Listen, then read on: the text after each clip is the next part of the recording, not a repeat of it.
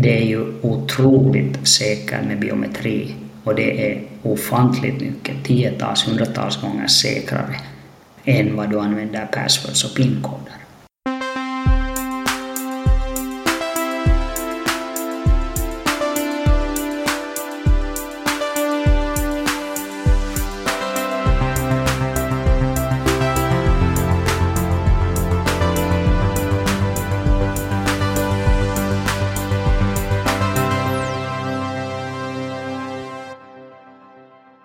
Då säger vi hjärtligt välkomna tillbaka till podden som heter Heja Framtiden med mig Christian von Essen. Och vi försöker ju reda ut eh, vad som händer i framtiden och vilka som är med och skapar den på ett bra sätt. Idag har jag med mig eh, på distans med tjänsten Riverside så har jag Christian Fredriksson. Välkommen till podden. Vd och koncernchef för någonting som heter Fingerprints eh, sedan fem år tillbaka. Är du där? Det stämmer. Och Tidigare har du jobbat bland annat för F-Secure, varit vd och eh, gjort karriär inom Nokia Networks och Nokia Siemens Networks. Um, vad kan man säga är den röda tråden i, i din karriär? Du är civilingenjör i botten från Åbo universitet. Min uh, röda tråd har säkert varit alltid att haft turen att få vara med uh, att förändra världen med, med digitalisering. Att jag tyckte först när jag började min karriär som en ung ingenjör så tyckte jag att det var intressant med IT och datasystem. Det här var ju 89, 88 som jag började.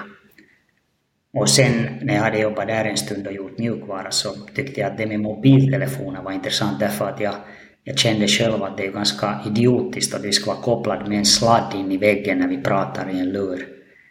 Att vad är, vem, vem vill det liksom? Mm. Helt idiotiskt.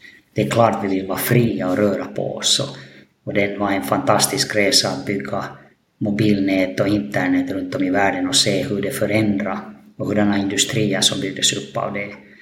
Och säkert under den resan så märkte man ju att det gick inte heller allt precis som vi hade hoppats och önskat oss.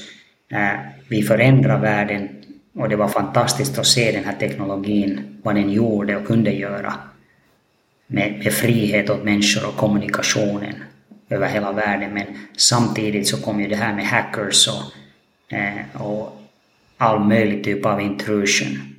Och så kände jag att att man måste försöka hjälpa till och skydda det här för att det höll på att explodera. Det hade vi ju inte riktigt förutsett ordentligt att det skulle hända så. Att det kunde missbrukas också det här. Så det drev mig sen och fick en möjlighet att bli VD för F-Secure som är det ledande cybersecurity-bolag i Finland och Europa faktiskt och bygger cloud security och skyddar slutanvändare och företag. Och det där sen när jag hade jobbat på där och så märkte man ju en sak som fort, det finns två saker som vi inte kan fixa inom cybersecurity och inte kunde fixa ännu. Och det var det lättaste sättet att komma in för hackers. Alltid. Och det var båda beroende på slutanvändaren, på människan, den mänskliga faktorn. För hur skulle människan kunna sätta sig in i allt det här komplexa? Och det var det att vi använder fortfarande efter all den här tekniska utvecklingen så använder vi PIN och passwords Pin-koder och passwords som är det mest löjliga sättet att hacka. Helt barnsligt lätt. Och sen dessutom så har människan bara på grund av allt det som händer inte tid att sätta sig in, så de bara klickar på allt och öppnar allt. Så fortfarande hade man den mänskliga faktorn med. Och sen kom det här, den röda tråden ännu att för mig att Sen kom det här fantastiska svenska bolaget emot där jag fick en möjlighet att komma med i Fingerprint Cards. Där man kunde göra någonting som har varit svårt i cybersecurity och det är det att göra någonting säkert och lättanvänt. Det var det som är alltid problemet. Allting som man bygger så är, sen om det är säkert så är det helt oanvändbart. Eh, och det där, där var det som ledde till att jag fick här, var härligt att komma med sen i Fingerprint Cards och bygga biometri där människan människan är nyckeln och där vi egentligen kan jobba mot att ta bort pinkoder och passwords. Jag vill ha bort dem. Där är Jag hatar pinkoder och passwords. Du hatar dem. Uh, Fingerprint Cards är väl uh, själva bolagsnamnet och Fingerprints är det man säger uh, till vardags. Yes, exakt. Och, och, det är ett bolag som har funnits nu över 20 år. Och eh, 2019 passerade en miljard sensorer över hela världen.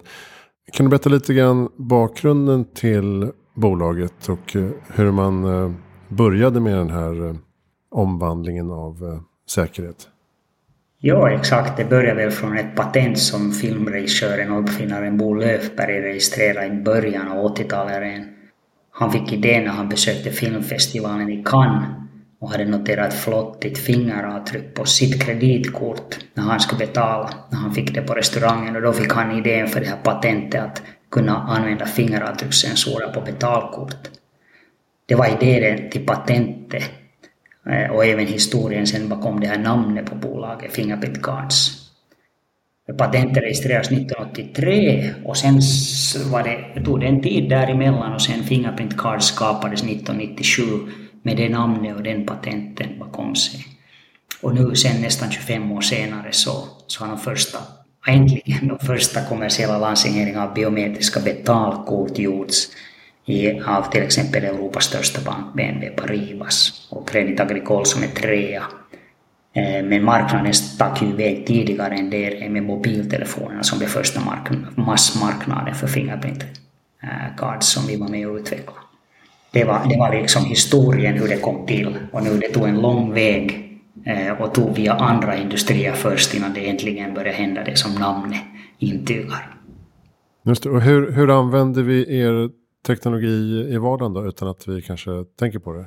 Ja, alltså vi är ju, Fingerprint Cards är idag världsledare inom kapacitiva Fingerprint-sensorer och du sa att vi har levererat över en miljard och det är sant, det var 2019. Idag har vi levererat över 1,4 miljarder sensorer.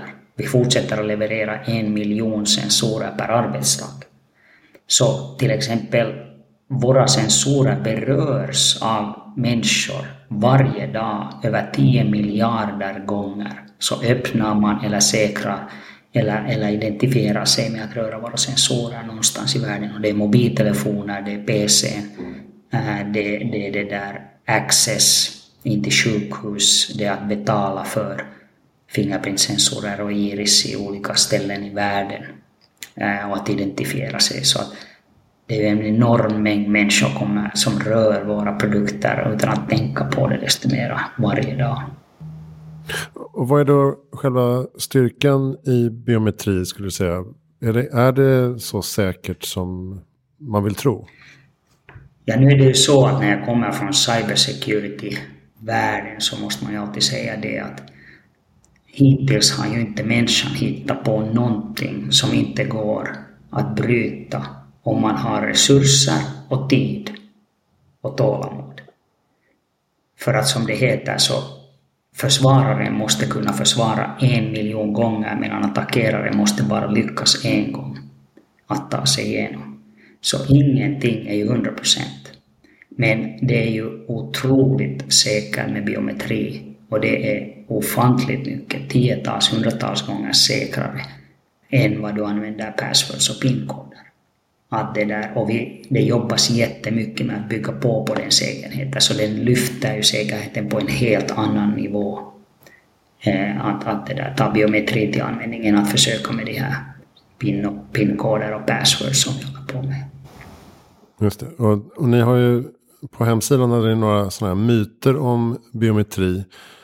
Bland annat eh, föreställningen att eh, de här fingeravtrycken till exempel kan lagras och hackas i någon central databas där det samlas. Liksom. Men, det, men det är alltså inte så det funkar utan det är krypterat allting? Ja, det är väl så att det, eh, man kan säga att, att det finns mycket myter och det är väl det vanligaste. Att först och främst så är en vanlig är att vi Eh, om vi tar nu några, tre stycken vanliga myter, så först att den biometridatan som vi får från finger eller iris till exempel, fingeravtryck eller iris, så den lagras ju inte som en bild. Så den lagras som en, en kod, en specialkod i nollor och ettor. Eh, och det där, den går inte att översättas till ett fingeravtryck. Så ditt fingeravtryck eller en bild på en fingeravtryck finns inte där i information överhuvudtaget. Och sen det andra är att allting krypteras ju dessutom. Så det där med extremt stark kryptering hela vägen. Så, så det där, fast, du skulle, fast man skulle komma igenom krypteringen så har man ändå inte fingeravtrycksbilden. Och sen det andra med vad det gäller myterna så är det här att man skulle kunna kopiera och återskapa fingeravtryck till exempel från ett glas eller som du ser i filmerna, gamla filmer när man rör någonting så att man skulle kunna använda det för att mm. komma igenom systemet. Så, eh, man kan använda det till exempel i, i som vi ser på CSI och, och filmer där man där polisen såklart kan ta reda på vem, var du har varit och vad du har rört och försöka jämföra det. Men inte hackar du våra system med att du tar en bild på någon 2D-bild någonstans. Vi har ju, bilderna är ju extremt, det har gått så långt med mjukvara nu för tiden med algoritmer att, att det där, den upptäcker ju falska fingeravtryck. Denna bilden är, alla, all data är tredimensionellt till exempel. Att du kan inte ta en, en, från ett glas en, en tejpa en bild och liksom använda den för att öppna. Det går ju inte mera. Där finns också liveness, liveness-tester så att det är ett levande finger, det finns ett pulserande finger där. Så det finns många saker som gör att, att det, där, det som man ser i filmerna så är ju, händer ju inte mera. I alla fall inte med våra sensorer kan jag säga. Jag kan inte lova något för konkurrenterna såklart men på vår är det, vad vi är världsledande så har vi nog fört mycket långt. Så att ha ett avhugget finger i fickan, det funkar inte? Nej, det, nej det, det är ju så. Men ni säkerställer ändå att, att mitt finger kan avläsas även om det är lite skadat eller om jag åldras och så vidare?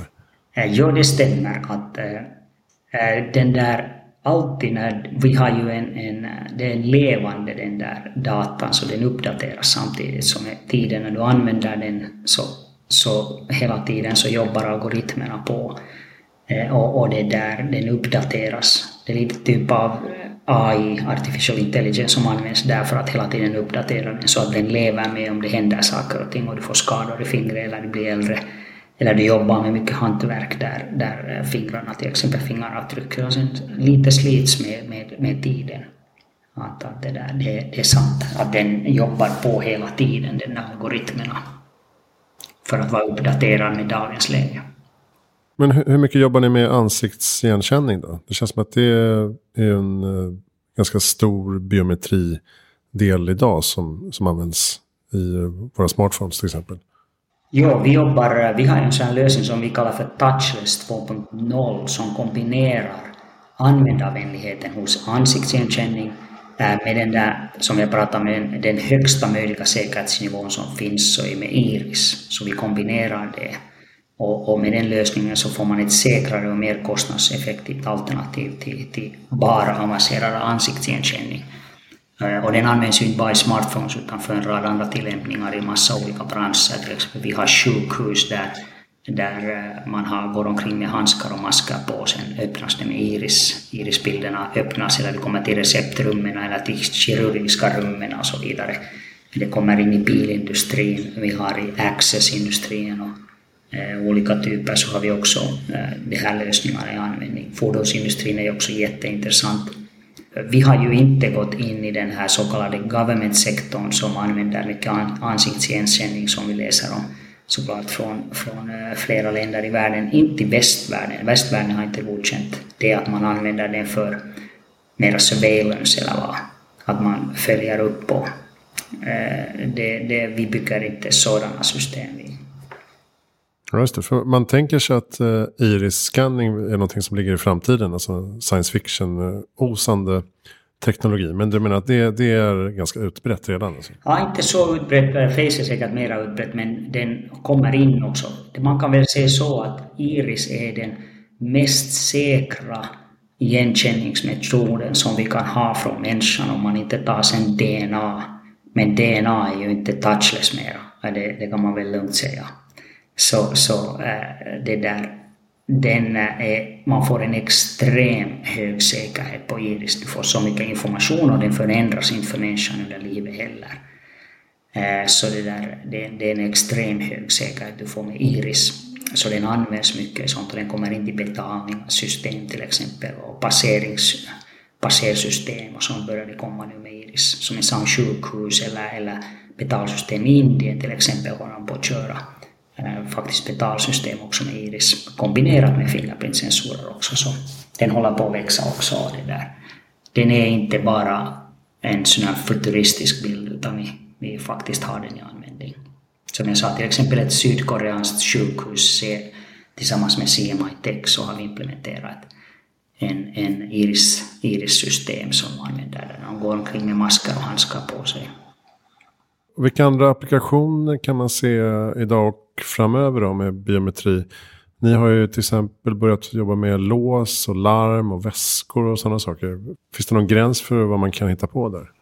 Nej, det håller på att gå liksom eh, massa olika segment som håller på att hända för oss och vi är tillbaka till tillväxt som bolag också på grund av att det växer. Mobila eh, håller på att växa fortfarande fast den är, den är mindre när massan är så stor. Det är så enorma volymer inom mobiltelefoni. PC kommer nu starkt in. Människorna börjar nu äntligen eh, och, och alla leverantörerna. Vi levererar till tre av de fem största PC-leverantörerna i världen och till nio av tio största mobilleverantörerna i världen. Och det där, nu kommer det in till eh, biometriska betalkorten har lanserats. Där är det alltså så att du betalar med ditt bankkort eh, så utan att du har PIN-kod. Du har ett fingerprintsensor på kortet, du sätter fingern på den, du har, du har identifierat dig tidigare. Sen går du bara och betalar och det finns ingen cap mera. Det finns inga PIN-koder. Och fast du skulle tappa kortet så kan ingen annan betala med den. Eh, och, och det där, den är liksom, eh, kommer in, vi har massa olika, kommer bilindustrin, eh, det kommer eh, access på olika sätt. Och USB-minnen använder det för att man använder det också för att logga in till bolagets olika saker. Du får accesskort med, med fingerprintsensor. Sen har vi en massa, som du sa, dörrlås. Det levereras ju eh, i år 15 miljoner dörrlås i världen med fingerprintsensorer. Eh, du har vapenlås, vinskåp, eh, du har scooters, du har, du har hänglås, du har liksom, du har klockor och andra wearables som kommer med IoT av alla slag som börjar komma med, med att du ska kunna identifiera dig för att använda den. Jag tror att i framtiden så får man headsets och, och olika VR och AR-glas och spelindustrin till exempel när du ska spela så börjar man identifiera sig och så vidare. Så det är ju liksom en otroligt expansiv bransch liksom som resväskor och ja, skåp överallt och så vidare. Hur mycket som helst. Och jobbar ni någonting med eh, röststyrning eller är det ett komplement? Ja, jag tror det, det är så att liksom man har, eh, du har ju de här vanliga röststyrning, ansikte, iris och fingerprintsensorer. Nu är det vissa som har tagit och med handen och handflatan och, och som, Så det är ju de här olika, lite olika användningsområden beroende på var det används i vilken situation. Eh, de, vissa, eh, vissa liksom fungerar lättare i andra situationer än andra och så vidare. Och sen ibland så, jag tror att mera och mera börjar komma så att det är dubbel och till och med trippel, sen beror det på vilken säkerhetsnivå man vill sätta på det. Liksom. Du nämnde ju ansiktsigenkänning, att det används eh, till exempel i Kina av, av myndigheterna. Vad finns det för risker med den här utvecklingen? Hur kan man säkerställa att det här inte blir liksom, grunden för ett övervakningssamhälle på olika sätt? Ja, exakt. Jag tror att det är så att man måste man behöver kombination med, med vad vi gör, liksom tekniska lösningar och sen samtidigt behöver man en kombination med reglering Eh, GDPR och så vidare som Europa har stört. Jag tror att det är så att regulationsmässigt så är det, det är en viktig del att, att man inte bygger det här Orwellska 1984 eh, uppföljnings eh, storebror övervakar allt samhälle. Med att det kom, men då måste, det är liksom myndigheterna som måste styra det absolut så att man inte sätter in kameror överallt och sätter face-upptagning och, och, och man måste registrera sig med Eh, face och iris och fingeravtryck på olika ställen för att, för att komma in och kunna, kunna det där använda olika tjänster. Jag tror att där, där det går ju att undvika med reglering att man inte tillåter det. Och sen använder man mycket, vi bygger mycket av våra produkter vad det är mobiltelefonerna och PCn och eh, till exempel också korten, betalkorten, alla de här så är ju faktiskt den här informationen i apparaten. Den är inte taget centralt så då kan du inte bygga ens det här, den här, den, den bara äntligen säger bara att du är du, ja eller nej. Identifierar dig som den personen ja. som har rättigheten att använda den här apparaten. Så där är liksom, finns ju inte den risken alls. Att det är väl bara sen när man börjar bygga de här myndigheterna, börjar bygga. Jag antar att där ska man kunna dra gränsen till att ett land ska ju självklart kunna ha rätt att identifiera vem som kommer in i landet. Och, och det där till exempel vid migrationer och vid gränskontroll tycker jag att det är logiskt att man ska kunna, det, det är ju liksom grunden för, ett, eh, för att hålla samhället, samhället säkert. Och viktigt i dagens läge att man kan kunna göra det. Och sen separera det från att man bygger så eh, surveillance-system för att övervaka sin egen befolkning inne i landet. Så jag tror att eh, om man, det är det som västvärlden har byggt på, att separera. Jag tror att vi alla vill att myndigheterna har möjlighet att också med biometri se till att de har, har det där gränskontroll och förstår vem som kommer in i landet. Jag brukar fråga, vad är ditt bästa tips för att göra världen bättre i framtiden? Oj, ja, no, såklart för mig så är det, är det ju alltid inom det man har jobbat hela livet. Jag tror jättemycket på att med digital innovation så kan vi göra få, vi har gjort mycket, men vi har hur mycket som helst att göra och innovera men digital identifiering för både säkerhet och snabbhet för individen. Den gör det säkrare och lättare för oss att röra oss omkring. Eh, också med immigrationsflöden som säkert kommer att växa i världen. Eh, och det där digital innovering inom energiutveckling. Eh, det finns ju enorma saker att göra där. Och sen att också med medicin. Vi har ju sett redan första med, med pandemin vad man kan göra snabbare, få vacciner. 5G för remote läkarskap, automation och robotar och droner. Vi kan göra hur mycket som helst där. Sen såklart eh, att eh, driva allt det andra som man kan göra med. Jag tror att det, det kan man göra med, tillsammans med globalisering skulle jag säga. Digital innovation med globalisering, till exempel energiutvecklingen, är ju en global fråga. Att det kanske är vettigast att vi gör någonting Eh, globalt i ett visst område för att få maximal effekt globalt och inte så att alla gör det separat i sitt eget område. Så jag tror att där är det jättemycket vi kan göra. Och om man tittar på vad vi försöker göra som bolag så är det att göra ditt liv säkert på nätet, lätt och säkert och ta bort pinkod och password äntligen så att du kan betala och leva på nätet säkert och enkelt och klart. Och jag tror att med de här jag tror på digital innovation och global, globaliseringen som hjälper med det, att vi tittar på den globala effekten. Så kan vi se en eh, framtid utan en massa nycklar och koder och um, lösenord i alla fall? Ja, ja, vi håller på att jobba på det. Det är, vår, det är min eh, och vår dröm. Och som vi faktiskt gör steg för steg, område för område, så tar vi bort det. Det är dessutom inte bara så att det är fruktansvärt lätt att, att eh, komma in och människorna använder samma passwords och pinkoder överallt och de är för lätta för de här maskinerna och datorerna som nu för tiden finns så är det för lätt att bryta in sig på det. Så är det ju också det att, att det där gör livet liksom inte bara säkrare utan också lättare och använder mindre tid. Om du tänker hur många gånger du skriver din password när du loggar in på en PC per dag så är det ganska mycket, ganska mycket timmar ur ditt liv som du sitter och gör någonting som är, finns väl i, ja, det finns få saker som är dummare än det att sätta tid på. Har du några bra um, lästips eller poddtips? I dagens värld när det är mycket fake news som, som eh, pratas om och det är så lätt så, så tror jag nog att det är bra att få Eh, bara att få mera fakta. Bara lära sig att titta och separera fakta. Jag tycker själv om Hans Rosling och Factfulness. Och, och överhuvudtaget att, att försöka få mera fakta och, och lära sig att det är ju en annan sak som man ser nu med dagens algoritmer och, och hur den bygger din egen bubbla som vi alla är medvetna om och läser om men ändå förstår vi inte att det är så som hela det här systemet fungerar. Att den ska bygga drama, den ska bygga bubbla runt dig och dina åsikter. Så det där man måste ju försöka söka sig utanför och, och, och ta, titta vad är som pålitlig fakta som man kan läsa så att man inte bara tror på det som kommer emot med algoritmerna åt en nu. Som egentligen inte analyserar om det är rätt eller fel. Och det finns ju fortfarande fakta som är rätt och saker som är helt fel att sätta vidare. Så där skulle jag tycka att det är någonting bra att säga absolut. Och svenska dessutom måste man ju säga fantastiskt.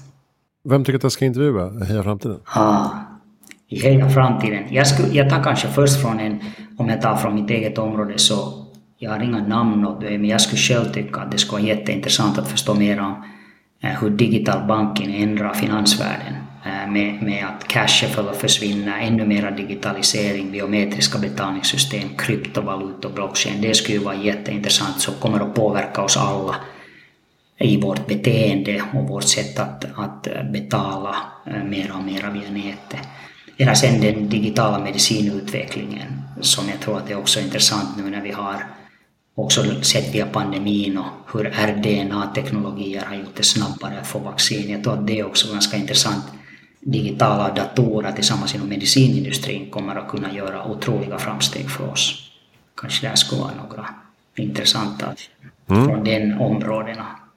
Några intressanta startups där de håller på att förändra den världen. Bra. Tack snälla Christian eh, Fredriksson för att du kom till Heja Framtiden. Nej, tack så mycket, det var jätteroligt att få vara med. Och uh, du sitter i Schweiz va?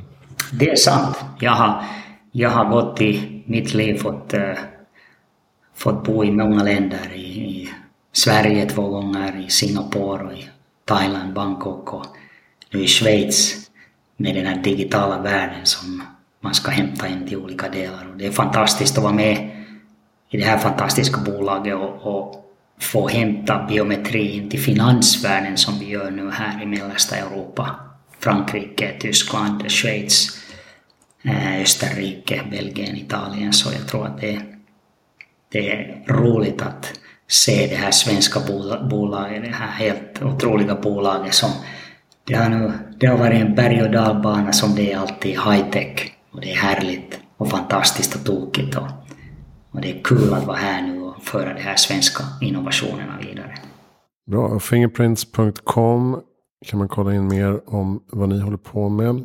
Ehm, och alla andra poddavsnitt finns på hejaframtiden.se. Där hittar ni också information om mina magasin och böcker och föreläsningar och annat. Tack snälla för att ni lyssnade på Heja Framtiden. Jag heter Christian von Essen.